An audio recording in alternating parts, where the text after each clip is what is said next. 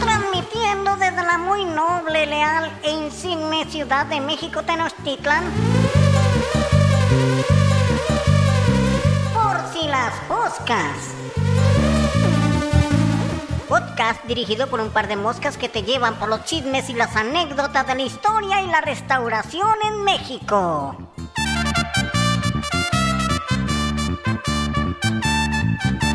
Bienvenidos a su podcast, Por si las posques. un podcast que viaja por la historia, El arte y la restauración en México. presentado por la restauradora Marina Grediaga. Y el doctor en historias maravillosas, Luis Huitrón. Comenzamos. Semes. Comencemos. Comencemos. Comencemos. Ay, no, qué feo soy yo.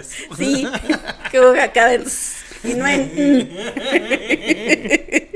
¿Cómo estás, Mariana? Pues muy bien, mira, las, las pocas personitas que nos escuchan no saben que te- llevamos como una hora y media de preámbulo. Exactamente. Paleta, Paleta, está Paleta. diciendo que así es, que así fue. No, bueno. Sí, platicando de todo. De, to- de proyectos que van a salir Ay, increíbles. sí, de nuevos podcasts. De nuevos podcasts, de nuevos invitados increíbles Sí, para los podcasts, sí, de aventuras sí. bien padres, porque la verdad es que, ay no, sí, qué emoción, qué padre. Sí, estuvo increíble el preámbulo porque además fue así muy relajado. Y sin prisas. Sí, y después de un día yo muy atareado y tú ayer muy, sí, muy, muy. Muy, muy, muy. Ay, pues qué gusto. Hoy tenemos un tema increíble, Chulis. Híjole, es que yo me emociono mucho ese tema. A ver, tú preséntalo, por favor, como Dios manda. Fue como Cristo. Como Cristo manda. nuestro Señor Jesús, Cristo amén. ligero. Es- es- el Cristo ligero es como, como es como un Cristo que, no, no me lo imagino así. me- Vegano. No me lo imagino como un Cristo mano larga. Ajá, y Cristo que es un ligero. Eres un Cristo ligero. Diría Magdalena. y la música. tu, tu, tu. Exacto. Los cristos ligeros, más comúnmente llamados cristos de, De caña. caña. Pues, ¿por dónde empezamos esta historia? A, a ver, tú, tú dime. Yo creo que estaría padre como empezar desde la técnica constructiva y por qué, por qué se volvieron así esos cristos, ¿no? Exactamente. Esos cristos ligeros, esos cristos de caña. Exacto. Y es una historia increíble porque en Michoacán, que no me acuerdo qué cultura era, purépechas o algo tarascos o sí. algo así, se cree que los cristos ligeros vienen de una escuela michoacana. Pero hay eh, investigadores que han dicho que en realidad esa técnica se utilizaba en el mundo prehispánico, sí en Michoacán, en Oaxaca, en Jalisco y en Wow. otro lugar que ya no me acuerdo dónde era, que podría ser la ciudad de Bueno, México, y. Puebla también. Puebla. Tlaxcala, la región de. Puebla, Tlaxcala también. Sabía que era en, en Michoacán. Pero bueno, los michoacanos del mundo prehispánico, cuando iban a la batalla, se ponían a sus ídolos, a sus dioses, en la espalda. Así comenzaba la batalla. Supongo que tenían conflictos con vecinos que también hacían el mismo método de poner sus dioses en su espalda. No creo que todos iban con el dios en la espalda, pero debe haber habido como una avanzada, ¿no? Claro. Y entonces, estos primer, estos, estos, los ganadores, los vencedores, quemaban los ídolos del perdedor y el humo era como un mal augurio para quienes perdían. Y los vencedores llegaban a su pueblo con sus ídolos en la espalda y los ponían en los cubes, en las, en las pirámides. Otra vez hice mi tarea, ¿no? y encontré que, mira, en la relación de las ceremonias y ritos y población y gobernación de los indios de la provincia de Michoacán, hecha al ilustrísimo señor don Antonio de Mendoza, virrey y gobernador Wow. de esta nueva España por su majestad, un hombre de apellido de Alcalá, en 1538 escribió esto. La entrada de la ciudad, donde habían dos altares donde ponían los dioses que traían de la guerra, y llegábanse todos los caciques de la provincia a la ciudad con todos los dioses de los pueblos, y ataviándose todos los sacerdotes que traían los dioses a cuestas y sobían a los cues. Wow. O sea, esta parte del San Juditas Tadeo de dos metros que van cargando en la procesión o la Virgen. Ahí está. Está, está. Wow. Y entonces, bueno, ya de- después de este como preámbulo prehispánico, que a, mí me gustaría que fuera como mucho más extenso, pero tampoco hay como pues las fuentes que nos pudieran como decir más cosas, porque algunos cronistas hablan de justo eh, la técnica de manufactura, pero no completa, otros dicen como algunas cosas. Entonces hay, hay estudios que han ido como condensando toda esa información para ir entendiendo mejor qué onda con estas esculturas ligeras, ¿no? Y entonces cuando llegan los conquistadores, llegan a Michoacán y conocen a estos dioses que ponen en las, pirámides, que son los cues, y que además son grandes y ligeras para poderlas llevar en la espalda durante la batalla, porque debe haber habido unos personajes que, pues, que traían ahí al mojigango, ¿no? O sea, ¿y ese no peleaba? No lo sé. O es, sea, que es horrible, es horrible no saber todo eso. Hay muchas preguntas, la verdad Porque es yo que, creo que no peleaba ese. yo creo que no, yo creo que era una avanzada Ajá. y era la porra Sí. o, o era lo del que le daba más piedras al otro o no, no sé.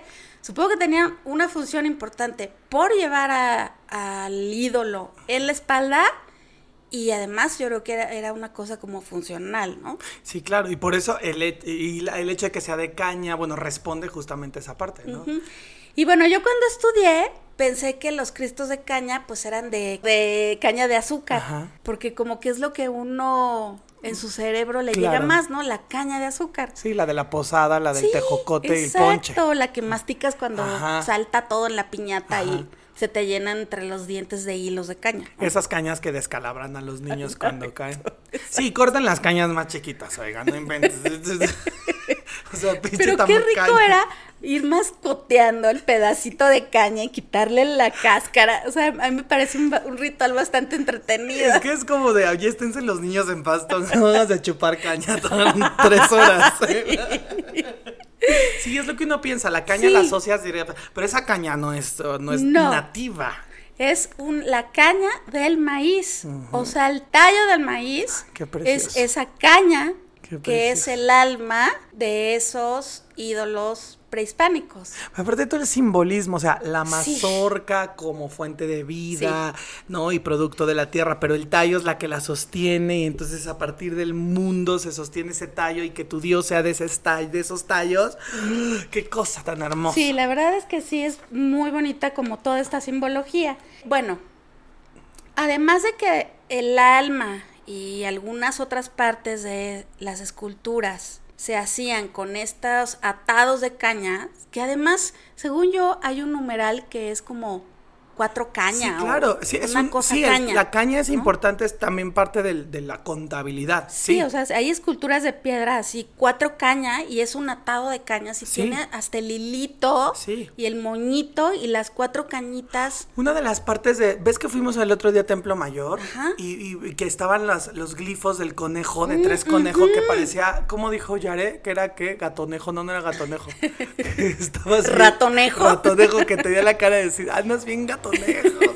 Así, así, bueno, la de atrás, la Sí. etapa anterior, tiene el glifo de tiempo y es Ah. algo caña. Es caña, o sea, porque si es un mes, bueno, es un parte de la- Y también el mundo mixteca y zapoteca también está el atado de caña como número. Porque además, bueno, el maíz es la base de, La base de. de este, de este terruño, ¿no? Ajá. Es que, o sea, no me quiero como saltar nada, no quiero que se me olvide nada, porque en los otros podcasts cuando me oigo digo, ¡ay, Sí. es que no dije Y eso! es que estaba- Entonces, bueno, bueno, está bien, no quiero está que se me olvide nada. Usaban esta, estas cañas de las cuales a veces las utilizaban con estas cañas de maíz, con todo y la corteza, y a veces se las quitaban. Ok. Pero lo que es súper interesante es que el corazón de esa caña de maíz se lo sacaban para hacer una masita. Masita con la que la mezclaban con una goma de una orquídea. No. O sea, se cuenta que el, el bulbo Ajá. de una orquídea la ponían a secar Wow. y luego ya seca la machacaban y extraían de eso una goma, que además tiene un nombre prehispánico que no me lo pregunten porque jamás lo voy a recordar. y entonces mezclaban el corazón de la caña del maíz con agua y con esta goma que se obtenía de una orquídea nativa de este mundo Qué locura. prehispánico. Y esa iba con amaranto, lo que decías hace Ah, rato. ahí te va. Las esculturas ligeras, ay, es que es tan bonito. Las esculturas ligeras las hacían el alma con el latado de caña. Ajá. Y luego empezaban a dar la forma con el corazón de la caña, con amaranto hervido, con frijol, con semillas de calabaza No. y bueno, creo que eso, Pero ¿no? todo comestible realmente. Sí, claro, pues es que no había, no, o sea, era lo que había. Y el simbolismo de lo que era. Sí. Entonces, mientras preparaban esta masita, principalmente la del amaranto, para hacer las esculturas de sus ídolos, de sus dioses, así como va uno y se traga la hostia cuando crece en Dios, te comes, ¿qué es? La carne y El el cuerpo cuerpo. y la. Ajá. Ellos comían de ese amaranto hervido mientras preparaban No. la imagen de sus dioses. Y entonces ahí hay una cosa que el otro día Max me dijo, ¿cómo se llama? Para ver si te me acuerdo. ¿Cómo es que las, las, las culturas llegan al mismo lugar aunque no se hayan conocido nunca, Sí, ¿no? Los paralelismos, ¿no? Que Sí. son... Y además el concepto antropofagia, Sí, porque es una antropofagia ritual, ¿no? Sí. O sea, que va participando de la comunidad, armando la caña y comiendo y... Porque además cabe mencionar que no solo como aglutinante existía esta goma de la, de la orquídea, la sangre humana La sangre humana. de los sacrificados Sí. también servía como aglutinante. Y al Eh, final es el concepto cristiano también. O pues sea, también sí. con los franciscanos yo creo que cayeron, se dieron cuenta que cayeron en blandititito cuando dijeron, ah, eh, vamos a enseñarles a comer carne y sangre de nuestro Dios. Y seguramente dijeron, no, a lo mejor no les parece raro. No, o sea, tienen parámetros culturales similares. eh, muchas veces cuando preparaban, ya sea aglutinando con sangre o con goma de orquídea, con miel de maguey, a- armaban estas como imágenes de amaranto que ahora pues son estos dulces y calaquitas de amaranto que se siguen conservando Sí. hasta nuestros días y que nos comemos la calaca de amaranto. claro. Que a mí siempre me ha gustado más la de amaranto que la de azúcar. A mí la también. azúcar le acaba el chiste. Ni la de chocolate ni la de azúcar, a mí me gusta la de amaranto. Es que es bien buena. O sea, amaranto. visualmente y Sí. texturosa y sabrosamente es la que más, a mí también la que más me gusta. Y entonces están todos estos registros de estas zonas en Michoacán. ¿Hay, hay registros de esos mismos Sí. en otros lados? Sí, parece ser que en Ah. Oaxaca y en Guadalajara hay registros. Y lo que es muy interesante es que por el tipo estético del Cristo, te das cuenta, por ejemplo, de su temporalidad o de la región de la que pudo haber, haber sido, además de que traían como eh, lo- las estampas de las Biblias, y entonces si es renacentista, si es más del 17, si es más del Más 18. flamencoso. Exacto, te vas dando cuenta de dónde puede ser y además se enloquecieron los, los evangelistas o evangélicos, como se llaman. Evangelistas, Evangelistas. Cuando vieron que una escultura de dos metros pesaba siete kilos, Sí, sí, sí, pues, claro. le pidieron, oiga, y si me hace uno como de este que traigo aquí en mi librito, esta formita, para llevármela en el barco. Claro. Y creo que en Palma de Sí, Mallorca. es Palma ¿sí? de Mallorca, sí. Está uno de los cristos que creo que mide 3 metros y Sí. pesa eso, 7 kilos. Sí. De los más antiguos que se llevaron Sí. de, Del- de pues, México, del virreinato, sí. a- hacia... Pablo Amador, que es un gran estudioso y académico del Instituto de Investigaciones Estéticas de la UNAM y que he tenido el privilegio de coincidir con él en algunas cosas hace muchos años. Pablo Amador estaba en el libro de Ale Leiva de Tlaxcala, la invención de un convento, que se los recomiendo muchísimo, descargable gratuitamente en Google, en la página de Filosofía y Letras de los libros digitalizados, que es una joya, los tres libros que se los he contado en otros momentos pero particularmente el último capítulo, el apéndice del libro de, de Tlaxcala, tiene un estudio de Pablo Amador, de cómo habla del Cristo de, de Cortés, que ahorita les cuento al rato, y él establece cómo se ha encontrado, cómo se han llevado los españoles de, re- de tornaviaje, ¿no? De regreso, y que en las Canarias se desarrolló toda una gran fábrica, obrajes de estos Cristos de caña de tradición novo, bueno, prehispánica, ya ahora novo hispanizada, allá.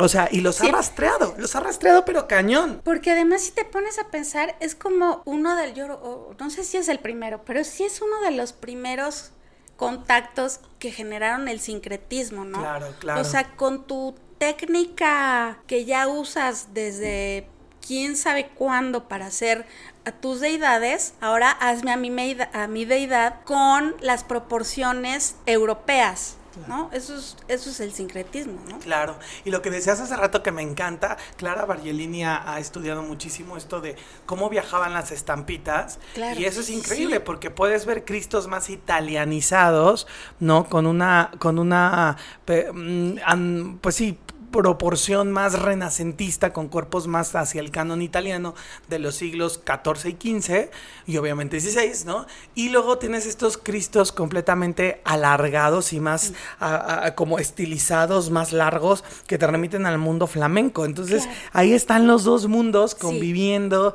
también las visiones, la manera tedesca y la manera antica, la alemana o germana y la griega que hoy llamaríamos, romana, perdón, que hoy llamaríamos como renacentista, conviviendo en la visión de los indígenas que están ahora haciendo eso. Y un problema que hay con respecto a que no hay suficiente información Ajá. sobre esta técnica, que yo en realidad creo que hay bastante, pero claro que nos gustaría saber mucho más, es que cuando llegaron los evangelistas, Los, eh, los eh, Evangelizadores. Ajá.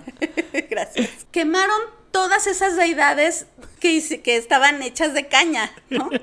Entonces alguno que otro empezó a tomar nota de cuando veían cómo las construían y con qué eran y etcétera, ¿no? Que con semilla de frijol, de amaranto, de maíz, eh, que hacían esculturas de maíz tostado y explotado. Ay, no. O sea, hace Ay, su no. palomita Ay, no. de maíz. ¿Te Sí, imaginas sí. a la Virgen de Palomita? O sea, bueno, no, o sea, la cuatlico hecha Sí, de de palomita. palomitas. No, qué belleza. Sí. Ay, quiero dos. Que eso.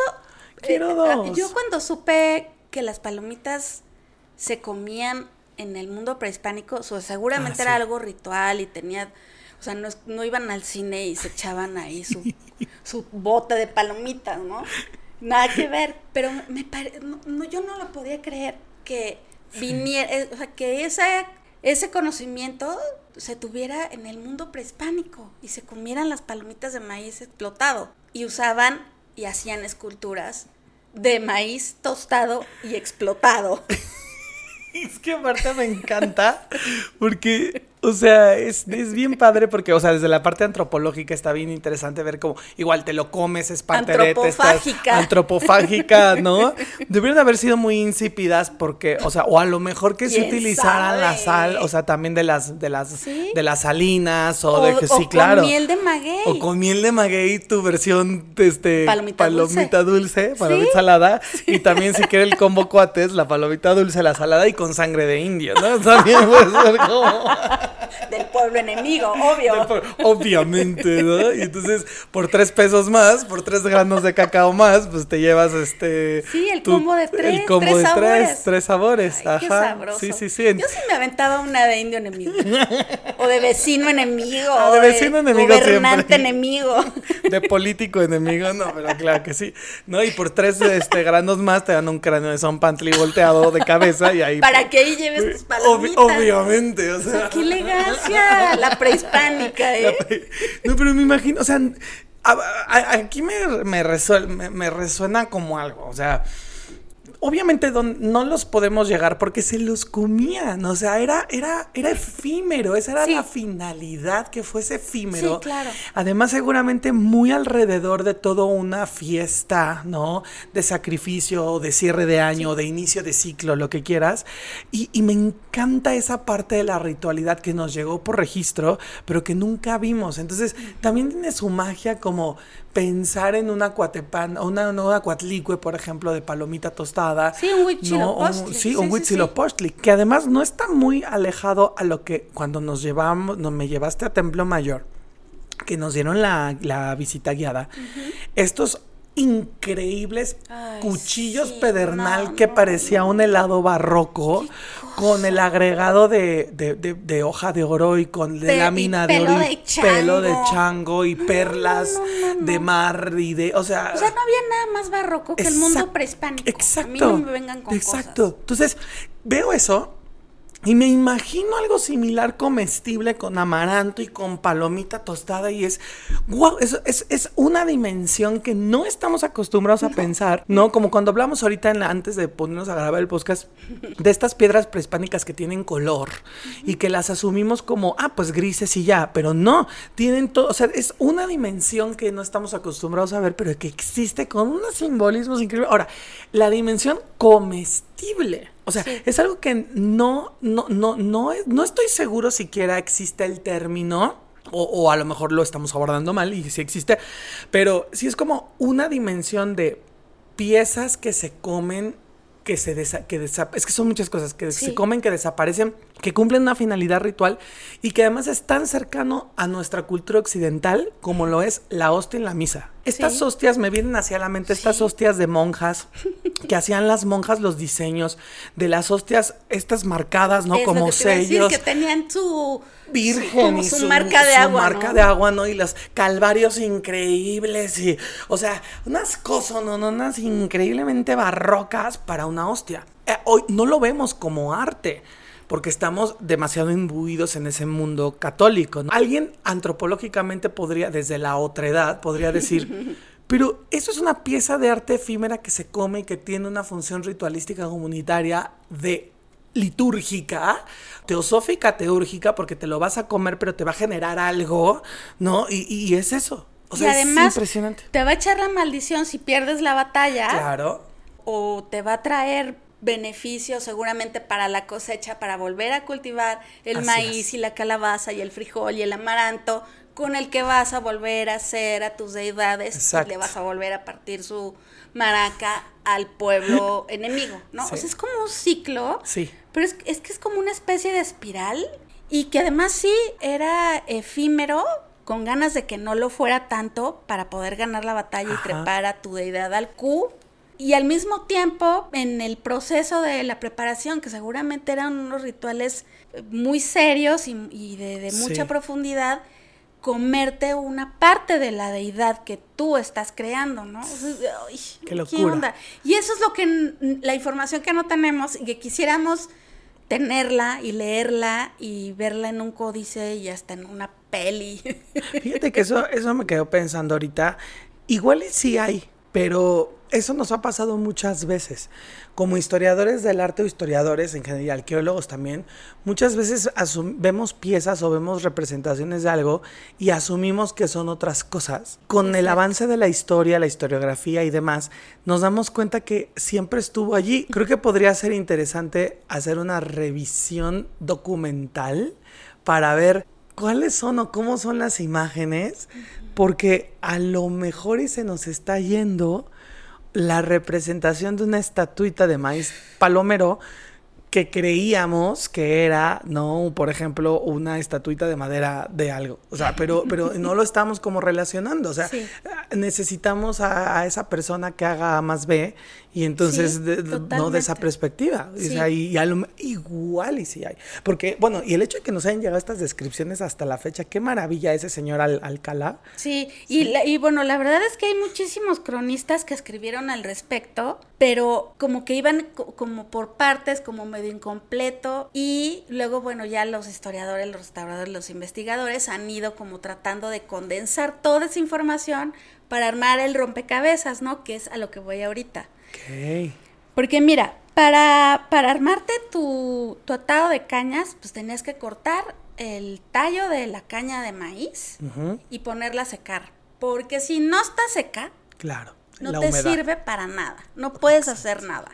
Y además, pues hay que quitarle el corazón a esa caña para poder hacer la masita con la cual empezar a darle forma, porque aparte queda todo grumoso. Claro. Lo sé porque en la escuela de restauración, donde uno aprende a hacer todo lo que va a restaurar,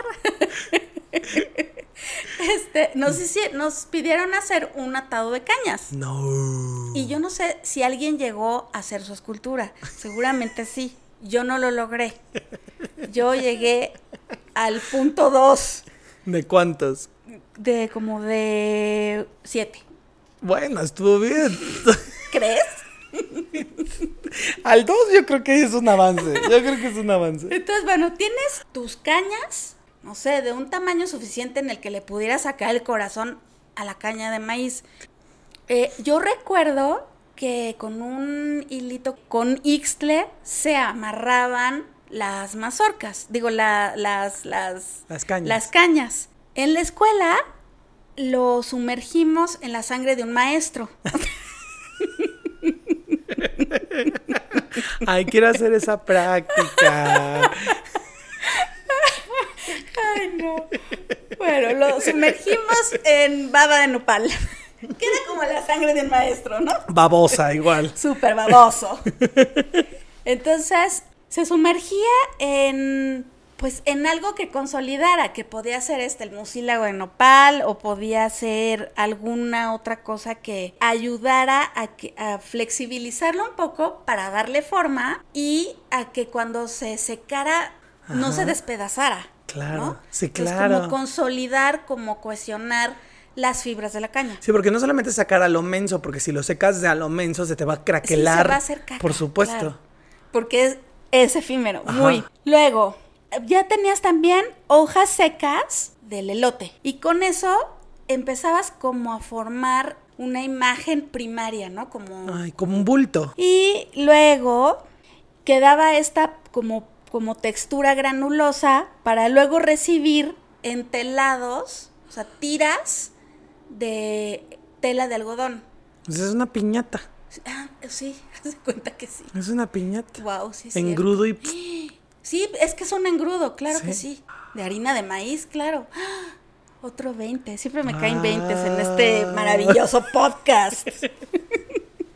Después de, pon- de pegar tus entelados, hay, en algunos casos se han encontrado fragmentos de papel amate. Ay, sí, eso cuando me lo dijiste yo no lo podía creer de la emoción.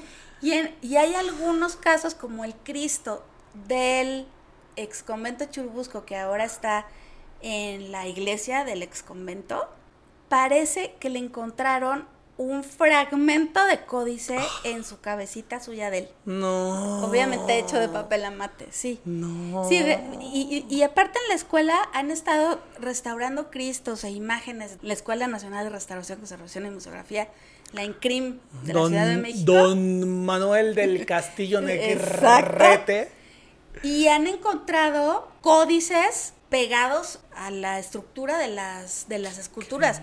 No, no solamente las de caña de maíz, sino cualquier escultura de madera. Que ahí además se abre la puerta a pensar en est- esta gente tratando de mantener de alguna manera el saber, la religión ante el opresor para que se mantenga y un juego un poco de ahí ya es completamente su posición de quién lo sabía, quién no lo sabía. Le estaban rezando a ese fragmento. Mira, No, lo sí, sabían no. o no, quien lo manufacturó Sí, lo sabía sabía.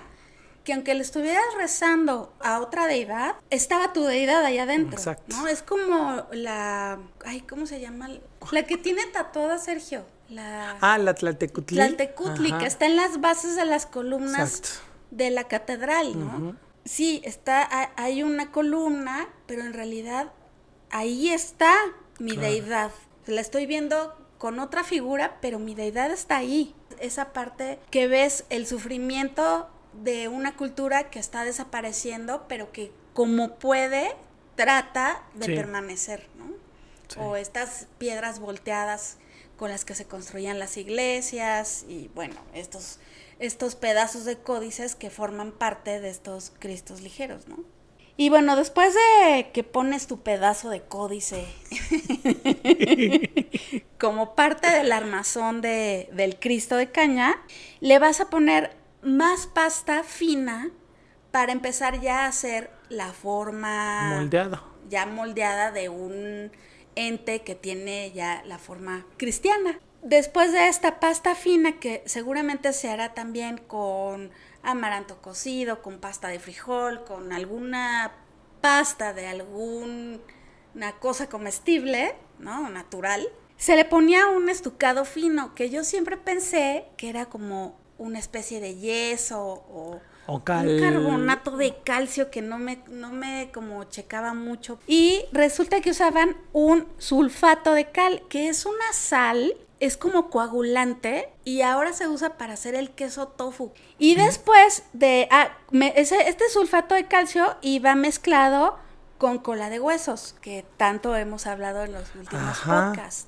Para después aplicar la policromía, hecha de tierras minerales, aglutinada con gomas o con algunas colas de origen animal. Ok, ok. Y entonces así tenías tu escultura o prehispánica o virreinal, porque pues es la misma técnica de manufactura. Es que, ¿sabes qué? Se me hace muy. O sea, algo de esto me está sonando mucho, que es lo que estoy buscando ahorita.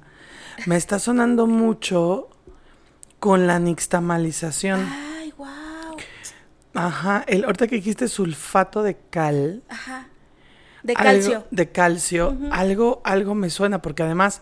O sea, el- la, Claro. la finalidad de la nixtamalización es que te lo comas, ¿no? Y, y, y al final, pues sí, Pues es. Estamos hablando de maíz, Ajá. de cal. Wow, wow, wow. ¿Verdad que caen muchos 20 en este maravilloso podcast? Sí, por supuesto. Bueno, y después de que los evangelizadores Lizadores. queman y otros recuperan datos, información, técnicas de manufactura, eh, materiales con los que se armaban este tipo de esculturas, el Tata Vasco, o sea, Vasco de Quiroga, se le ocurre armar un taller de esculturas de caña en, pues yo creo que por ahí por Páscuaro y demás. Bueno, ahí tiene nombre el, el taller y, y fue muy famoso y de ahí salen muchísimos de estos cristos ligeros a Europa. Trataban como de profesionalizar y de tratar muy bien a los indígenas para que construyeran estos cristos de caña en los que seguramente van códices que hablan de las deidades prehispánicas que adoraron los europeos sin saber que adentro iban las deidades prehispánicas. Wow. Ay, sí, es que está increíble. y bueno, Va- Vasco de Quiroga le llama el arte de la imaginería Claro. en caña. Qué belleza. Que además tiene todo este trasfondo de imaginería del concepto Sí, medieval del sí. los gremio de los imagineros, que son pues, los re- escultores, ¿no? Tal cual de bulto. Sí. Parece ser que en el siglo XVIII desaparecen, ya no se utiliza esta técnica Claro. y desaparecen estas escuelas, aunque me parece que en Guadalajara todavía hay una escuela en donde se aprenden las artes de crear esculturas y, ¿cómo se llaman los chiquitos? Crucifijos. Ajá. Crucifijos y, y cosas de escultura ligera. No lo sé de cierto, lo supongo, como dice la poesía. Después, cuando se, se empiezan a... En este, en este gran taller de Michoacán, que seguramente en Guadalajara y en Oaxaca sucedía lo mismo durante las mismas épocas, se empiezan a crear estas esculturas ligeras, pero se empiezan a volver movibles. Ay, sí. Turu, tu, tu, Ay, sí. tu, para que bailen Que al la- son de la pasión de Jesus Christ. Y la mano. Porque pueden hacerte el YMCA y Fazlis. YMCA. Dale total. alegría a tu cuerpo, Y el Cristito. Cristo. Y el Cristo con los brazos. Todo Ajá. precioso. Y entonces empiezan a ser Vírgenes y Cristos movibles. Medio me acuerdo, tomen solo una parte de lo que voy a decir. Pero recuerdo que un, una virgen que se hizo, estoy casi segura que en Michoacán, había una virgen ligera. Ah. eh, de, ay, ay, ay. ¿Cómo, cómo fui yo alguna vez?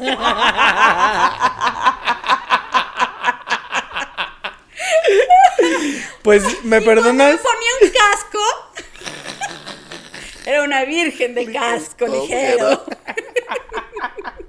Pues yo sigo siendo, ¿eh? Ay, ya sé, paleta, estoy mintiendo, pero tú no, no le digas a nadie. Entonces había una virgen, hicieron una virgen hecha con esta técnica de manufactura y entonces llegó un fraile y dijo, está bien gorda, no le cabe el vestido que quiero ponerle. Ay, no.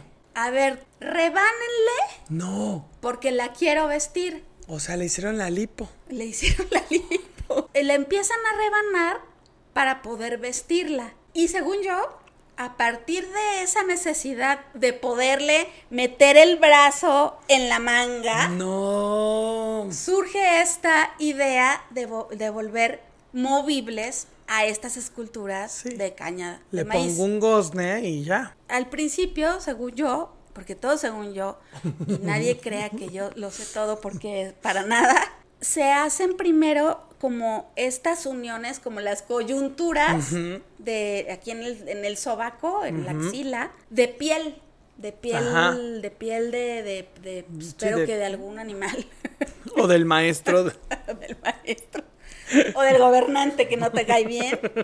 Y me acuerdo que en Iguala le restauramos unos deditos a un Padre Jesús, bastante antiguo, que también tenía esta, esta- movibles las rodillitas, las axilas y no me acuerdo qué otra parte, creo que algo del torso. Y esto era para, para que tu Cristo pudiera hacer todas las posturas de la pasión, Ajá. pero de Cristo. no todas las pasiones No tienen todas las mismas formas. Ah, no, no. Y no todas las pasiones a- a- alcanzan las mismas posiciones. Ay, ay. No, no, no, no, no. Hay gente muy limitada. Que le falta el gozo. Que más eso me, me parece bien padre porque el doctor Oscar Armando García Gutiérrez de la UNAM habla de cómo estas figuras fueron un increíble elemento de evangelización porque Sí. en este te- teatro autosacramental, ¿no? que era el teatro sacramental colonial, que también fue otra más de las herramientas de evangelización, era muy fácil y muy llamativo agarrar al Cristo, treparlo, bajarlo, lo acostas el descendimiento del santo entierro, lo subes, lo bajas, la resurrección y ¡pum! La Virgen también, ¿no? La dormición de la Virgen, la asunción de la Virgen y la todo lo de la Virgen, ¿no? Entonces, o sea, eh, eh, es algo bien interesante. Él rescató un texto en Tlaxcala de una virgen que en el siglo XVI utilizaban para hacer todo el proceso de la dormición. Entonces la virgen tenía goznes y entonces tenía una argollita en la cabeza y la colgaban de la capilla del siglo XVI de indígenas, la Real Capilla de Indígenas, para que subiera y le hacían toda la escenografía de la, de la asunción y de la, del rompimiento de gloria. Y los indígenas músicos se trepaban al techo de la azotea O sea, los a primeros tocar. teatros. Sí, sí, sí, tal cual. Entonces, la capilla de Tlaxcala, para quien ha ido y que no vaya, Tlaxcala está arriba. Llévame, Y viene la. llévame. Vamos, ay, sí, vamos. Y además nos echamos unos pulques. No, no, unas no. tortillas tlaxcaltecas. Y unos a, acoyotes. Uf, tlaltloyos de acoyote. Uf, no, qué cosa. Ay, qué rico. Entonces la baja, está como de bajada. Entonces el pueblo se subía, bueno, se ponía en la, en la, en el ascenso de la montañita, del cerrito. Arriba está la capilla y veían entonces toda esa escena de la dormición de la Virgen, ¿no? Y luego como la Virgen se levantaba y entonces subía al cielo con una cuerda, una pole entre nubes de papel, No, Y además la Virgen abría los ojos. Como muñeca Como me muñeca de. No, de la de Pedrito Fernández, de la de Vacaciones del Terror. ¿Nunca viste la película de Tatiana y Fernández? Una película horrible de tres pesos No, de no podría ser buena, ¿eh? Donde había una muñeca que le hacía así. "No, no, no, no", Y abría los ojos y te mataba. Es el Chucky mexicano, pero antes del choca, Chucky. una es la choca. choca, es la choca. Y la Virgen me la imagino abriendo los ojos como la muñeca de Pedrito Fernández. ¿Cómo habrán logrado hacer ese sistema? Pues es que. Bueno, increíble. de hecho, hay algunos cristos de caña que a, lo- a los que les han tomado radiografías para poder hacer procesos de conservación en ellos, en los que han visto que son verdaderas marionetas. Y entonces en este momento me acaba de caer el 20 de que sí, Sí. sí, eran marionetas. O sea, no solo era como este sistema de muevo el codo, muevo la axila, muevo No. la, la caderita, la cintura, por un tema de me van a vestir y voy a hacer los símbolos de la pasión, sino No. que en realidad eran marionetas porque recreaban Sí, el momento. Sí. De hecho, eh, no, no recuerdo en esto que, que platico del doctor Oscar Armando si la Virgen que se encontró era de caña, pero seguramente sí, porque tenía que ser una estatua ligera para, Para poder subirla. sí. Y entonces todo en náhuatl, la misa toda en náhuatl y la música. Entonces subía y todos, ¡eh! Como ahorita que suben al Cristo. Eso sigue pasando. Te ponen unos diseños increíbles. Hay un meme increíble de Cristo resucitando como en máquina, así, con la música de Beyoncé, de tan, tan, tan, tan, tan, y toda la gente aplaude. O sea, el mundo católico necesita esa, ese ídol, esa idolatría Sí. necesaria. El objeto que yo... Es pedagógico, sí, sí, lo hemos hablado muchas veces. La dialéctica y la retórica de la imagen cristiana desde la época eh, medieval, específicamente con San Gregorio Magno. Pero de ahí a lo demás es, sí, pero lo, lo vuelves parte fundamental. O sea, la gente necesita ver a la Virgen que se acueste y se duerma y haga la dormición y después de la mimisión va la asunción, ¿no? Y después va la enojación y lo que quieras, ¿no? Entonces la Virgen está haciendo ese proceso. Es una herramienta teatral increíble y, y- y- y- y yo soy muy fan. Ah, Diana Molatore, la, la restauradora que también hemos hablado mucho de ella, me contaba que ya no es 16, me parece que es 17 finales 18 una cabeza de San Juan Bautista que tenían en el Museo de Tlaxcala y que sigue allí. Museo Regional Tlaxcala, que es solo la cabeza, en esta escena en la que eh, Salomé en- le, entregan la cabeza a San Juan Bautista cercenada en una charola de plata y toda esta madre. Entonces está ahí la charola con la cabeza de San Juan Bautista y Diana Malatrell decía como le daban vuelta a un sistema de reloj, y es mucho más tardío, es 18 porque ya había esos sistemas y entonces cuando le dabas vuelta la cabeza abría los ojos y abría la boca y le hacía así como Oye, pero ¿cómo- así. ¿cómo llegan a eso, no? Ujú. ¿Cómo hay una evolución tan brutal en la que pues seguramente ya habían relojes y entonces a Sí. un genio se le ocurrió, oye, si le ponemos un mecanismo, Sí. o sea, un ingeniero, Sí, aunque no, no haya estudiado ingeniería, ¿no? Se le ocurrió meter un mecanismo, darle cuerda para que el- la escultura pueda abrir el ojo, la Sí. boca. Y eso se llamaron autómatas. Después en el siglo XVIII y XIX se hicieron los autómatas más maravillosos del mundo mundial.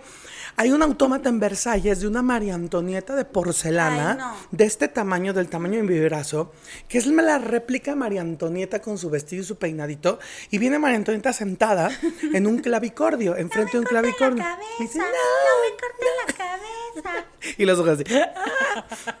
Le das vuelta, se activa toda una maquinaria de reloj y empieza a tocar el clavicordio que toca el, El clavicordio de las buenas cumbias. El. Harpsicordio. Muy elegante, muy fino, muy distinguido. Que a Mariana le encanta el gusta Sí, sí, sí. Si algún música del harpsicordio. y empieza a y uno pensaría que es como una caja de música. No, el clavicordio suena. Cuando le golpea. Cuando le golpea. Y hay mil los, los autómatas. Está el chango que fuma. Oye, sí es está un cisne de plata, de hilos de plata. Y luego nuestros juguetes ¿En qué mo- setenteros. Así es.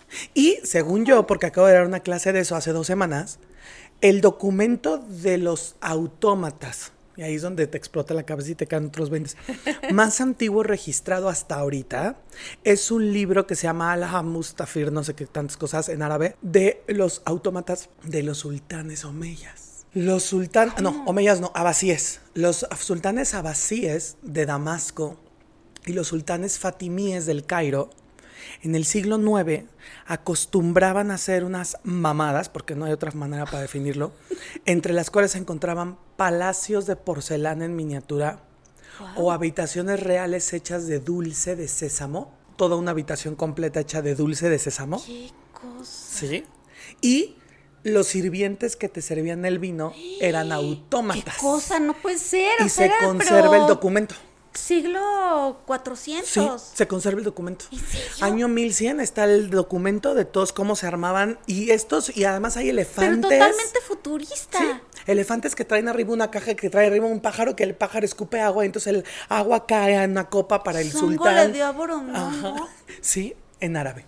¿Qué cosa? En árabe. Qué lo- Entonces locura. es muy interesante también ver cómo seguramente, obviamente, la tradición de los, ah, de los autómatas no viaja a España Sí, musu- sí. medieval y se aprenden ciertas cosas porque se han encontrado ciertas cosas medio parecidas, muy, muy básicas, como las vírgenes abrideras, ¿te acuerdas? Que había medievales, con estos goznes Ay, que se abrían y tenían toda, es una maravilla. Y claro que cuando se encuentran con el mundo prehispánico, de estas piezas tan moldeables, Sí, maleables, y tienes a tu virgen Tlaxcalteca Volando abriendo por los, los ojos y volando por los aires. Y comiéndose un taco. Sí, de escamoles. Ay, y un pulque. Ay, Mm. Esa es una virgen. Esa es la virgen que yo era quiero yo ser. cuando era virgen. Esa es la virgen que yo quiero ser cuando sea virgen. Otra vez. ay, ay, ay. ¿Qué te iba a preguntar? Yo recuerdo que hace muchos años en alguna reunioncita peda, tú me contaste. No, no era yo. No sé. No, yo. no. Yo pura agua de Jamaica y de limón. Porque era virgen con casco. Ligero. Ligero. En Tlaxcala. Uh. Ay, yo sí andaba así en Tlaxcala. Qué Casqueando triste, ligeramente. Casqueando. Qué bonito, ¿verdad? Pero tú me contaste de un, algún, a ver si te acuerdas. Algún caso de encontrarse un ídolo dentro de una estructura. eh, y, y- y ahorita que habla, lo dijiste, me, me, aco- me vino hacia la mente el vago recuerdo de, no sé si era algo de un Cristo de caña, o no sé si era una escultura de bulto, que adentro tenía una pieza prehispánica de- de culto. Yo, dentro también, yo de... también me quiero acordar de eso. Pero sí te suena, ¿te acuerdas? sí vea que suena. sí, vea que sí ¿Yo te lo suena. dije o lo habrá dicho alguien más? No me acuerdo. Y sabes que eso salió cuando hace mucho tiempo en la tesis de licenciatura te conté del Cristo de Caña que te quiero contar ahorita, bueno, a todos los podcasteros, el Cristo de Ixmiquilpan. Y yo me acuerdo, mi tesis de licenciatura la hice hace 10 años. Bueno, no, no es cierto. Mi tesis de licenciatura la hice hace tres- dos meses porque acabamos de salir de la licenciatura Marín y yo. Exacto. Este, entonces, me acuerdo de que cuando yo te conté esa parte del Cristo de Ixmiquilpan, tú me dijiste, sí, yo conozco el caso, da, da, da, da, da", pero no me acuerdo cuál era. Y si te acuerdas, estaría padrísimo ponerlo en los show notes. En los footnotes y show notes. O sea, sí me quiero acordar, pero no me puedo acordar. sí. Y yo Sí. lo traigo muy vago. Porque además, bueno, cabe mencionar que las esculturas de bulto tienen esta tapa en la parte de atrás, en donde vaciaban como todo el tronco de la escultura y ahí podían llegar a insertarle Claro. alguna figurilla prehispánica, que es lo que decíamos hace rato, que adorabas a través Claro. de otra imagen. Y, y les voy a contar a los podcasteros de este famoso Cristo de Ixmiquilpan. Cuando vayan a Pachuca, váyanse a Ixmiquilpan. Ixmiquilpan tiene mucho atractivo turístico. Ay, es precioso. Comes riquísimo. Tiene la original Diana Cazadora que estuvo en es. reforma, a la cual las señoritas de la vela perpetua le pusieron calzones y brasier. Seguramente muchos de ustedes saben esa historia de que cuando iban a hacer las Olimpiadas del 68, las señoritas de la vela perpetua dijeron, ay no, pero ¿cómo que van a pensar de nosotros el mundo bien de allá afuera, de que tenemos estatuas desnudas, ¿no? Cuando todo el mundo bien de allá afuera tiene estatuas desnudas, ¿no? Desde sus épocas más antiguas, pero bueno, y le, le soldaron que los calzones y que el bra y luego se lo quitaron, luego se lo pusieron, en fin, la estatua quedó tan dañada que la pasaron hasta Ixmiquilpan. Yo ahí la verdad sí desconozco por qué en Ixmiquilpan. El historiador Carlos Martínez Asad en su libro Paseo de la Reforma, que es una joya, ahí lo explica, yo ya no me acuerdo, pero ahí lo explica y habla justamente de todo este desastre de la Diana y de cómo fue la señora primera dama la que hizo toda esa movilización y al final tuvieron que poner una nueva que es la que está ahorita en reforma y la original se quedó allá. Y entonces está la Virgen, la, la Virgen, ¿eh? Bueno, sí, la Pues Virgen de sí, Ixmiquilpan, la tal cual. La Virgen desnuda. La Virgen desnuda De con Ixmiquilpan. calzón, con hoyitos de calzón, te caigo de calzón.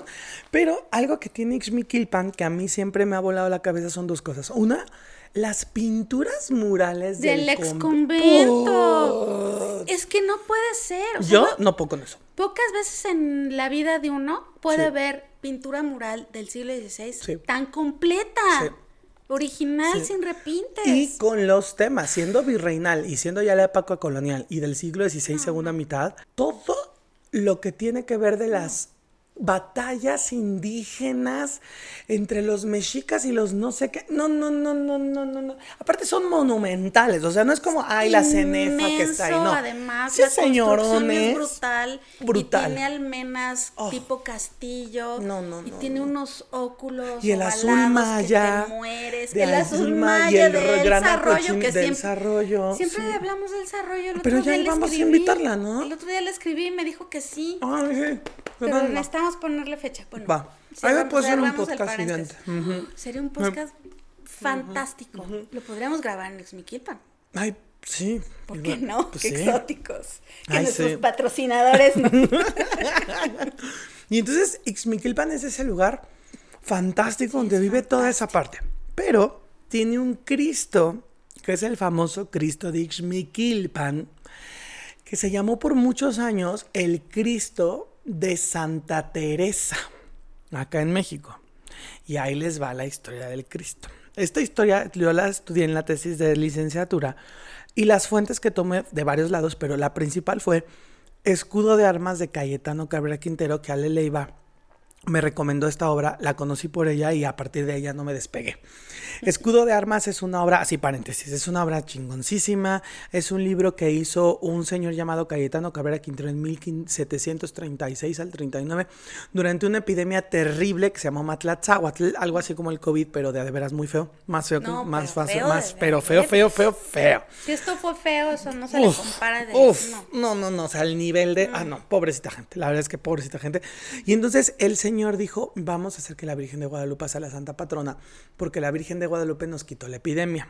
Entonces hizo del 36 al 39 todo este trabajo de investigación, que fue lo que duró la epidemia, y en el 40 lo mandó a Roma, y en el 41 el Papa dijo, check.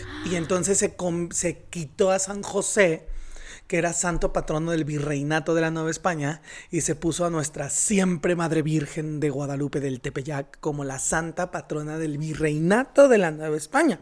Iniciando además con eso todo el movimiento criollista del símbolo único, personal del pueblo criollo mexicano, bueno, no hispano, bla, bla, bla. Entonces, ese libro es una maravilla.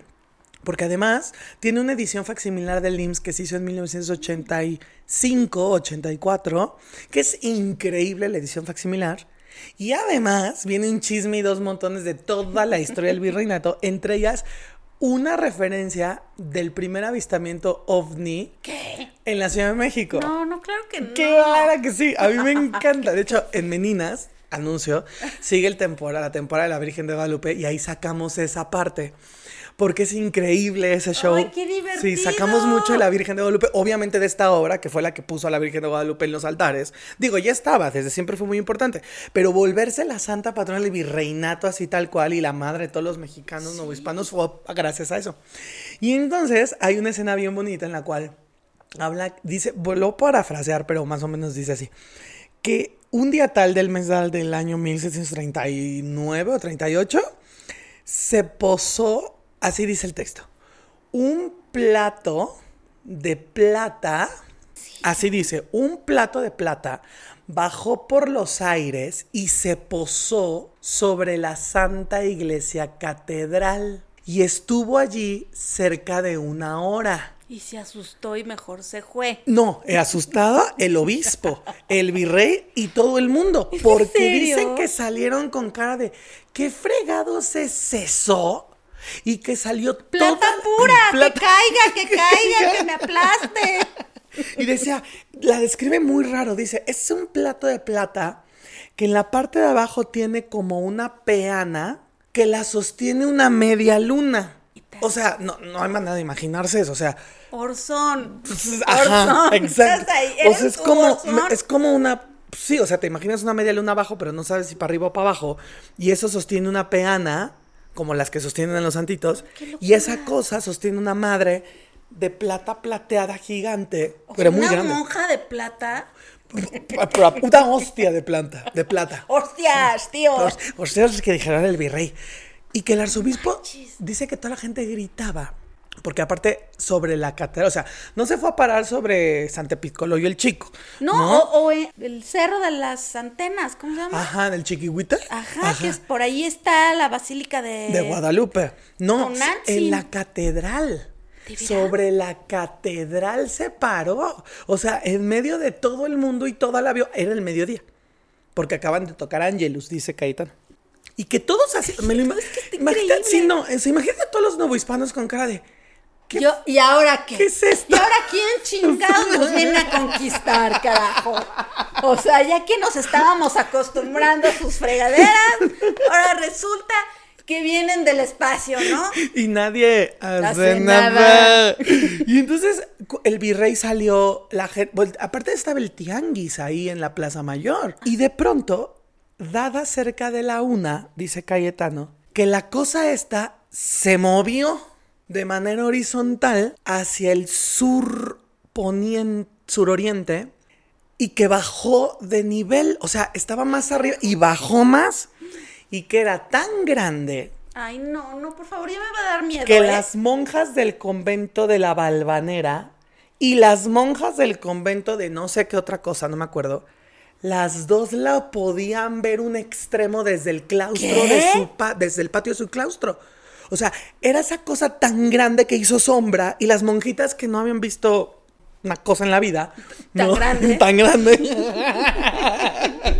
Tan colosal. tan, tan, tan, tan rubicunda y redondeada. Exacto. ¿No? O sea, salían las monjas y lo veían de un lado y las otras del otro lo veían del otro. Y era el escándalo. Monjas desmayadas, gente gritando, así como de. ¿Y cuántas fuentes escritas de eso hay? No ¿Pocas o sé, solo me he dado a la tarea de analizar la de Cayetano. Ahí está tu siguiente Y- doctorado. ah, exacto. Dos doctorados más. Dos doctorados más. Por a ver qué era. Y luego estuvo, dice, un cuarto de hora ¿Qué? y se fue volando. O ¿No sea, fue al tianguis? Y subió. No, no hizo parada en el, en el ¡Qué tianguis. pérdida! ¿Cómo ves? ¿Sí, en serio? Sí, pero además los novohispanos ya están bien enojados porque antes del plato de plata ya les había temblado. Les cayó el les cayó el Matlazáhuatl. Tres años.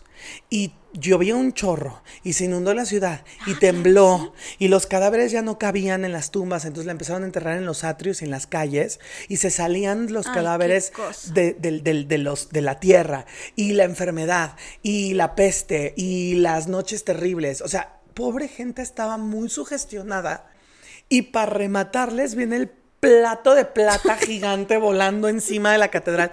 Muy probablemente también pudo haber sido un espejismo o pudo haber sido un efecto de reflexión de, de refracción de luz, porque sí pasa. Sí O sea, pasa. sí, sí. Hay que contemplar todas Sí. las posibilidades, sí. Porque para mí, mira, tú sabes que yo no soy nada miedosa. Así soy Juan sin miedo.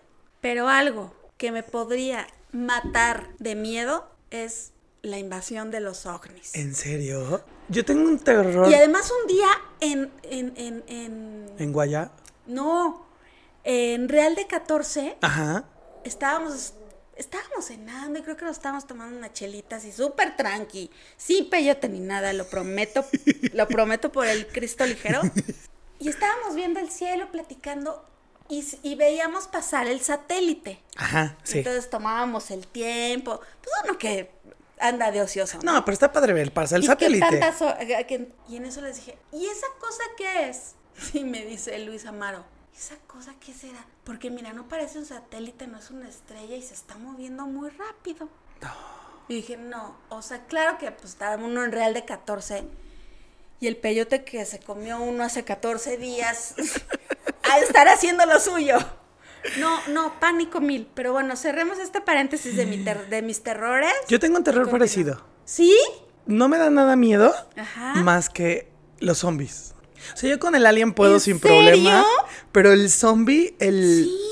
No me da miedo los cadáveres, pero el concepto de que algo emerja de la muerte así como tan, tan sin dignidad y como tan Descuajeringado. descuajeringado y básico y así. Y apesto. Y apesto y así. O sea, yo no he podido pasar del capítulo 1 de Walking Dead. ¿Qué? Yo Te voy lo- en el 11. Te lo de- Amo los zombies. No, de la, de la season, no, de la temporada no. Del capítulo 1 de la primera temporada, no paso, te lo No prometo. Me da miedo el video de Michael Jackson de thriller. Que salen tun, tun, tun, tun. A mí me da O sea, muchísimo yo miedo. estoy esperando a que Claudio sea mayor de edad para poder ver otra vez Walking Dead completo. No, el alien te lo puedo, sí, te lo manejo sin problema. ¿sí? Sí. Es Entonces algo. tú puedes darme la estocada final cuando lleguen los zombies. Y tú la mía cuando llega. Y tú al revés, sí. Órale, va. Tú me ayudas y yo te ayudo y nos ayudamos. Ayudémonos. Exacto, ayudémonos. Entonces, Cayetano Cabrera de Quintero tiene el relato del, del ovni. El ovni zombie. Pero habla del Cristo de Ixmiquilpan, porque estamos hablando En del la- Cristo. en la el misma- mismo en el libro. mismo relato. Así es. Y dice: Pero sin que tenga un- una relación la gimnasia con la magnesia. Fíjate que él sí se la encuentra porque después de tantas, o sea, inundaciones, muertos, epidemia, ovni, explosión, ah, eru- hizo erupción el popo. Joder. O sea, no, todo les No, pasó no, en esos tres años, o sea, una tras otra. Obviamente la sociedad novohispana sacó a todos sus santitos y santitas bueno, y ahí en salieron procesión. los zombies. Ahí salieron los Ahí zombies. salieron los zombies. Sí. Ahí está, mira. ahí está. Estaban bien feos así. Ahí sí, sí hubo cierto, zombies. sí hubo zombies. Zombies extraterrestres. Zombie Nuestro extraterrestre. coco. Ah, Qué pero con que no vivimos en esa Sí, época. Pero, pero había más cristos ligeros. Eso sí. Y De entonces. cascos ligeros. de casco- ah, Eso siempre ha habido, ¿eh? Es- yo conozco a dos que tres Jesuses de cascos ligeros. No, no sabes. No sabes, no sabes. Y entonces, Cayetano dice, porque la historia de todo el libro de Cayetano es la siguiente. La epidemia llegó y nos fregó. Entonces, sacamos que al Santito 1 no pegó, no funcionó. Como Ah, para remediar como los para males. remediar. El Santito 2. Y cuando sacaron el Santito 49, fue la Virgen de Guadalupe, la última que sacaron, La madrecita Tonantzin, y nevó, o sea, ¿Qué? para acabarla No, de claro que molar. no, Luis. Nevó. Nevó en diciembre de 1739 y cayó una, nevi- una nevadísima y cubrió la ciudad de nieve. O sea, sí estaban viviendo tiempos apocalípticos, pobre Y gente. nos quejamos Y nos quejamos. del calentamiento global y del COVID. O sea, y la cosa del mono. Tú lees, tú lees, tú lees y dices, no te puedo creer. O sea, estos necesitan una limpia. Oye, pero hay tendría que haber muchas fuentes. Ah, sí hay muchas fuentes ¿Sí? de eso. Sí, las hay. Sí, sí, de, la, de la nevada y de ¿Sí? y del terremoto y de todo, o sea, y de, y de la inundación y de la epidemia. y sí, y de, todo. sí, sí, sí. O sea, sí, eso sí hay. Sí, eso sí, sí, sí, sí hay. Pero la nevada vino a ser algo bueno al final. Porque mató de un a los- jalón a los todos los enfermos. Los mató de un jalón a todos los enfermos. Acabó, entre comillas, la pandemia. Entonces, sacan a la Virgen de Guadalupe en diciembre, que el diciembre es el mes de la, de la, Ah, sí. de la Virgen. Y bueno, era en la época colonial. La fiesta del 8 de diciembre es de la Inmaculada Concepción, una fiesta muy importante para la monarquía hispánica. Y entonces, como que hacen, eh, supongo, esa es mi teoría que manejó la tesis, hacen como de, "Ah, ok, pues vamos a sacar a la Virgen de Guadalupe. Que además ya la habían venido trayendo varias veces y pues nomás no pegaba, pero como que le trajeron una vez más. Neva, se mueren la mitad de la población, más de la mitad de la población, pero se acaba la epidemia. Y entonces es como de, ya, la Virgen nos hizo el milagro. Y en ese, en ese momento termina el libro. Gracias a la Virgencita, pues nos hizo el milagro, sí se murió mucha gente, pero la Virgen nos salvó del Matlatzáhuatl, Es se lo puedo terminó. creer, Así es. puedo creer. Y fue la epidemia, fue la, nevada que mató toda la gente que estaba muy enferma. No, y además, la gente no podía salir de, la ciudad, de las casas porque, estaba nevando. No, y porque aparte habían muertos. Los cadáveres y todo. Sí, sí, sí, sí, sí. Entonces, ya, pero... Si se hubiera quedado el platillo volador, no les hubiera caído tanta nieve. Exactamente. Al menos en la zona de la catedral Si se no hubieran hubiera caído quedado a ir al tianguis, otra cosa hubiera Exactamente. pasado. Su bonito souvenir. La historia hubiera cambiado. Y hoy tendríamos algo alienante. Ay, qué padre, ¿te imaginas? Aparte yo me imagino, o sea, yo no creo en extraterrestres así como platillos voladores, no. O sea, no, yo sí porque yo vi uno. pero a lo mejor viste un efecto óptico o algo. Bleh, tu cara. bleh. Pero, pero sí, o sea, no, no dudo que exista vida in- in- de- en- de extraterrestre, pero, no pero- creo que existan platillos voladores, ¿sabes? O sea, como, pero bueno, suponiendo, vamos a jugar a que existen. Yo digo que sí porque yo vi uno. Imagínate a los aliens No, llegando no. en su plato volador No, de plata. decir- Es que, ¿sabes qué? Lo del libro de Cayetano y esto nos demuestra en varios niveles que pasan un chingo de cosas todo el tiempo y no nos enteramos. que sí. Claro que cuando estás en un encierro, ¿no? O cuando estás en una epidemia en el Sí, siglo XVIII, sí. pues claro que te vas Que a no estar tienes muy al Facebook, ni tele, Así ni es. radio, ni nada. Y dices, nada. ahora la inundación. No, no, es O sea, que- ahora no, no sé qué. Igual es cada año había inundaciones, por supuesto. Eso hay fuentes de que. Pregúntale año- a los que viven en Xochimilco. Sí. Pero es como, no, ahorita es más importante, ahorita lo asocio con el apocalipsis que estamos viviendo, ¿sí me explico? O sea, ahora no es una inundación como, ah, bueno, cada año inundación, no, es otra calamidad más, más el plato de plata, más el da, da, da, da, da.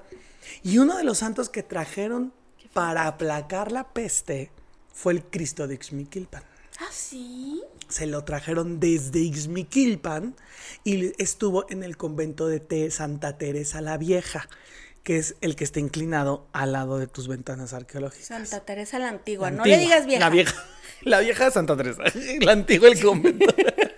Y entonces las ahí? monjas lo tenían allí en la capilla y todo el mundo iba a venerar. Ahora, cuando yo estaba haciendo la investigación en la tesis, sí dije, pero ¿por qué? Pero, ¿y Entiendo. ¿Por qué en Santa Teresa y no en la catedral? Ajá, estuvo en la catedral, Ah, ok. pero había tanta gente. Ah, bueno, ese dato estaba interesante. La gente iba y, y- y lloraba y se abrazaba. Sin mascarilla. Sí. No puede ser. Y el cubrebocas. Exacto, exacto. O sea, Ventilo, imagínate, imagínate. Nos está cargando el payaso. Vamos todos a la catedral a, A ver a rezar. San- sí, al claro, Cristo. claro. A flagelarnos, a que salpique sangre por todos lados, babas, lágrimas, sudor. Y, Virus. Y, en la catedral, todos apretados. O sea, Y pero que mira lo- que cabe ahí un mundo. y era lo normal, o sea, claro, no, no te vas a dar cuenta. Hoy, claro, la mas y la mascarilla, donde, y la sana distancia, oiga, pues no, no, no existía eso, ¿no? Entonces, había muchos santos que estaban en catedral, no cabía el Cristo allí. Entonces, las monjas de Santa Teresa la Antigua dijeron que se quede aquí en la capilla. Y se abrió la capilla al público. Y iban ahí, entonces era como una sucursal de. Pero cuando yo sí me clavé muchísimo y dije, ¿por qué un Cristo de hasta hasta hasta allá para traerlo hasta hasta hasta acá? Y Cayetano, dos capítulos siguientes, después lo explica. Y es que es increíble y se asocia con este tema de fenomenal. El Cristo era famoso y milagroso porque se renovaba solo. Resulta que es un Cristo de caña, hecho en el 16 Con sangre de indio. de indio, que cuando estaba a punto de ya muy viejito desaparecía de la iglesia de Ixmiquilpan y aparecía días después Ay, no, renovado. bonito, lo volvían a hacer. Lo volvían a No arreglar, volvían lo- a hacer, lo lo volvían volvían a a hacer. hacer. Entonces, estamos ante una pieza que debe de tener algún simbolismo muy fuerte prehispánico para que la gente de Ixmiquilpan no lo hubiera destruido. Al contrario, lo renuevo y digo que aparece. Sí, claro. Ay, ya se arregló solo. Entonces el Cristo de Ixmiquilpan empezó a ser relacionado más bien con cuestiones de rejuvenecimiento, salud, Resurrección. no, Eh, es- renovación de ciclo, bla, bla, bla. Y en el siglo XVIII, plena epidemia de Matlazáhuatl, era tan importante que lo mandaron traer y estuvo aquí años, años el Cristo de Ixmiquilpan. Termina la epidemia y se lo regresan otra vez y ahí está el Cristo de Ixmiquilpan. Y fíjate que algo que se me olvidó decir ahorita que aparece y desaparece, estos materiales con los que se manufacturan los cristos de caña, pues son apetecibles para cualquier insecto Claro. habido y por haber, ¿no? Ay, salud. y eh, resulta que la goma de orquídea tiene un poder fungicida No. ajá, e insecticida. Y entonces eso permitió que muchos de estos cristos de caña hayan perdurado a través del tiempo. No Se me manches. olvidó decir esa- no esa manches, qué partecita. increíble. Sí, porque son completamente perecederos. Y yo he visto cristos de caña que tienen las galerías de los insectitos gilófagos que se comen Todo. todo, ¿no?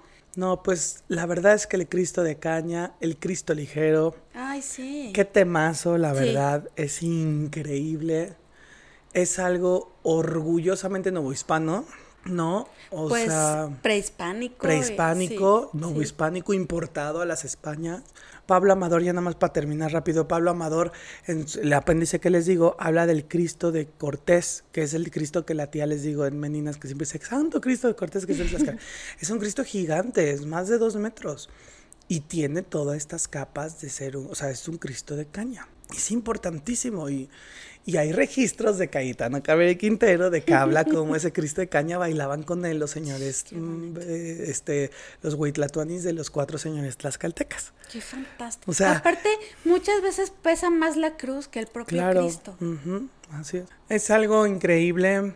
El, el, sincretismo cultural. El Cristo de Caña se me hace como una gran alegoría de la, del sincretismo cultural prehispánico e hispánico. Sí, no, y, y, y de pronto no sé qué habrá sido antes, si el sincretismo sobre este tipo de esculturas o en la pintura mural. Yo creo, desde mi perspectiva como historiador del arte en religiones, muy probablemente las esculturas. ¿En serio? Porque las esculturas tienen una finalidad litúrgica y está viva.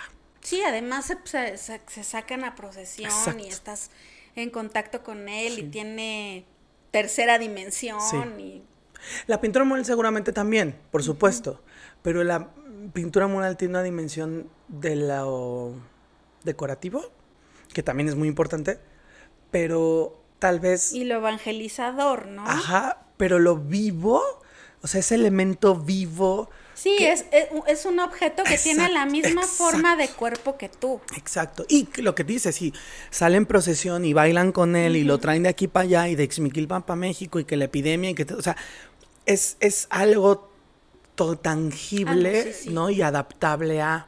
Y, y es por eso, yo creo, no, yo creo, yo pienso que es por eso que es un modelo tan aplicado inmediatamente tras la evangelización. O sea, es un recurso más, pero además un recurso que funciona increíble y que, y que tiene toda una larga historia de, de funcionalidad. Y al final lo que importa es la liturgia. Sí, porque además estos cristos o estas esculturas de bulto, por ahorita que estamos hablando de los cristos de caña, se podían tocar, ¿no? Sí. sus pies normalmente están súper abrasionados porque la gente los, toca. Que cabe mencionar que los deditos los hacían de madera de colorín, de madera de mezquite. Para que no se erosionaran para que aguantaran más y además pues para darle la formita humana a esos deditos, ¿no? Que era mucho más difícil de hacer con las pastas de, maíz, de harina de maíz. ¿Qué te dejan los cristos ligeros? He restaurado dos en mi vida. ay, wow. Ay, sí. Y me dejan una gran, gran, pero gran satisfacción en esta parte de mi yo restauradora, ¿no? Restauré uno en el Franz Mayer, que además la gente del Banco de México quedó así fascinada y hacían sus eventos y ponían a ese Cristo. Y Michelle Sabe me tomó una foto restaurando ese Cristo. Y otro Cristo que era negro que parece que es del 16 o principios del 17 que estaba en una hacienda en Hidalgo en Aculco. Y el pueblo se la lleva a un cerro donde le construyen una una capilla con un atrio inmenso, que además está el atrio, acaba el atrio y hay un precipicio. Una cosa bellísima, bellísima. Entonces era un, restauré una iglesia ahí y entonces luego me buscó la gente para ver si podía ir a ver a su Cristo, fui a ver a su Cristo, les hice el presupuesto, se interesaron, nos fuimos para allá 13 días, porque aparte yo tenía un hijito como de cuatro o cinco meses. Entonces lo tuve que dejar a los abuelos. Entonces así, a marchas forzadas, de 8 a 3 de la mañana trabajándolo. Y les expliqué que era negro porque estaba sucio. Y lo único repintado que tenía sobre esa suciedad negra eran gotitas de sangre. Y entonces lo que hice fue que lo limpié, lo limpié, lo limpié y les guardé todos los hisopos para que luego pudieran hacer pues Como relicarios. relicarios y llaveritos y cosas con esa piel que el tiempo le dejó a ese Cristo. Así fue increíble trabajar ahí, conocí gente maravillosa. Nos cuida, todas las horas que trabajábamos en la iglesia, fuimos observados por la gente del pueblo. Qué bueno.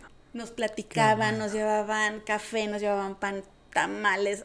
Fue fantástico Y fue un trabajo maravilloso.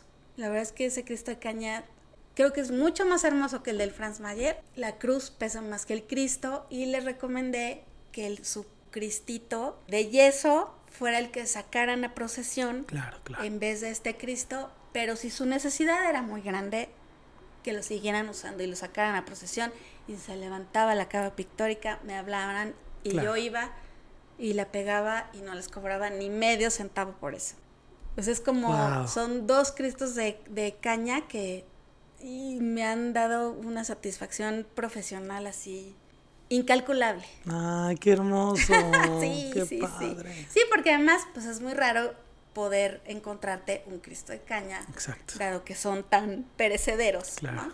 ¿no? Ay, Hay muchos, padre. pero no tantos. Sí. Qué bonito. ¿A ti? No. El reconocimiento de este, pues sí le voy a llamar así, fenómeno histórico tan particular. Y la pervivencia de todo un código de valores traspolado del mundo prehispánico al hispano, ¿no? Y demás importa, exportado hacia el mundo europeo. Hay muchas cosas de esto, ¿no? Todas las escuelas artísticas tienen ciertas características, la guatemalteca, la cusqueña, muchas cosas, ¿no? Y eso es lo importante también. Y el Cristo a mí, me, el de los Cristos ligeros a mí me deja eso porque te hace pensar, y eso es lo que más me gusta de estos temas, que no el, el intercambio cultural no solo fue como nos siempre nos han dicho, llegaron y nos trajeron cosas. No, también se llevaron para Europa o para Asia. O sea, es ver- verlo como un proceso en dos vías Son como los bailes de ida y vuelta. de ida y vuelta del flamenco. Así es. Y, y es, es claro, es, es lo natural, por supuesto. No va en una sola dirección, va en dos. Todos estos trabajos de platería en Taxco, justamente que hablamos hace ratito, no antes de, grabar el, el- podcast, que te encuentras estos frontales de platería con las firmas de los artesanos novohispanos en Canarias y en Sevilla y en Segovia y en Madrid. Y es como de, ahí está, o sea, el propio uso del chocolate, la grana cochinilla, el azul maya, ¿no? O sea, todo, están esos, esos son los puentes.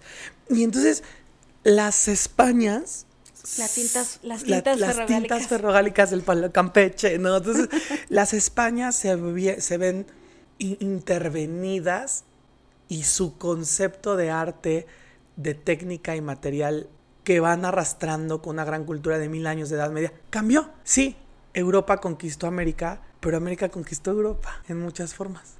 Hasta poder llegar a ver un Rembrandt que toda su capa pictórica de rojo es grana cochinilla de Oaxaca. O sea, dices, wow, o sea, y, y entonces el Cristo de Caña es eso, o sea, es, es, esa, es ese, pero además de un mundo muy, muy importante para mí, que es el mundo prehispánico, con toda la tradición, religiosidad prehispánica, cosmovisión, allá. Sí. O sea, y es, es increíble. O sea, es, es- es- es- es- esa ida y esa vuelta, ¿no? Eso es a mí lo que me deja estos temas, que a mí me encanta este tema. Pues bueno, pues les recomendaremos las notas y demás, y Mariana va a subir las fotos y... Ay, y ya, haré- ya tenemos eh, una mega asistente diseñadora Eso. en Instagram. Ya tenemos Instagram. Sigan si nuestro podcast, Instagram. Arroba por Eh, si las poscas en Instagram. Y le damos las gracias a Yare por ese Sí. trabajo que anda haciendo ahí en el Instagram. Sí. Nuestro correo por si las poscas arroba gmail.com. Ujú. Nuestro Facebook. Twitter Ajá. Y ahora Instagram, gracias a Yare. Sí, y ahí les vamos a subir cosas. Yo les voy a mandar el libro de, de- del Cristo de, bueno, el, el libro donde está el apéndice del Cristo de Caña. Este, les voy a fotoco a escanear, a digitalizar la parte del, del plato de plata. Ay, sí. Sí, y les voy a buscar las, los grabados del Cristo de Xmiquilpan de esa época. Y todo se va a subir allá para que todo tengan así.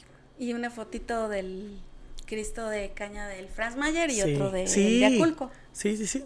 Y si usted tiene Cristo de Caña, cuídenlo. mucho. Cuídelo mucho. Cuídelo mucho. sí. Sí, aunque uno siempre puede ser más ligero que el Cristo de Caña, pero hay que tener, hay que tener cuidado con ellos. bueno, adiós. Muchas gracias,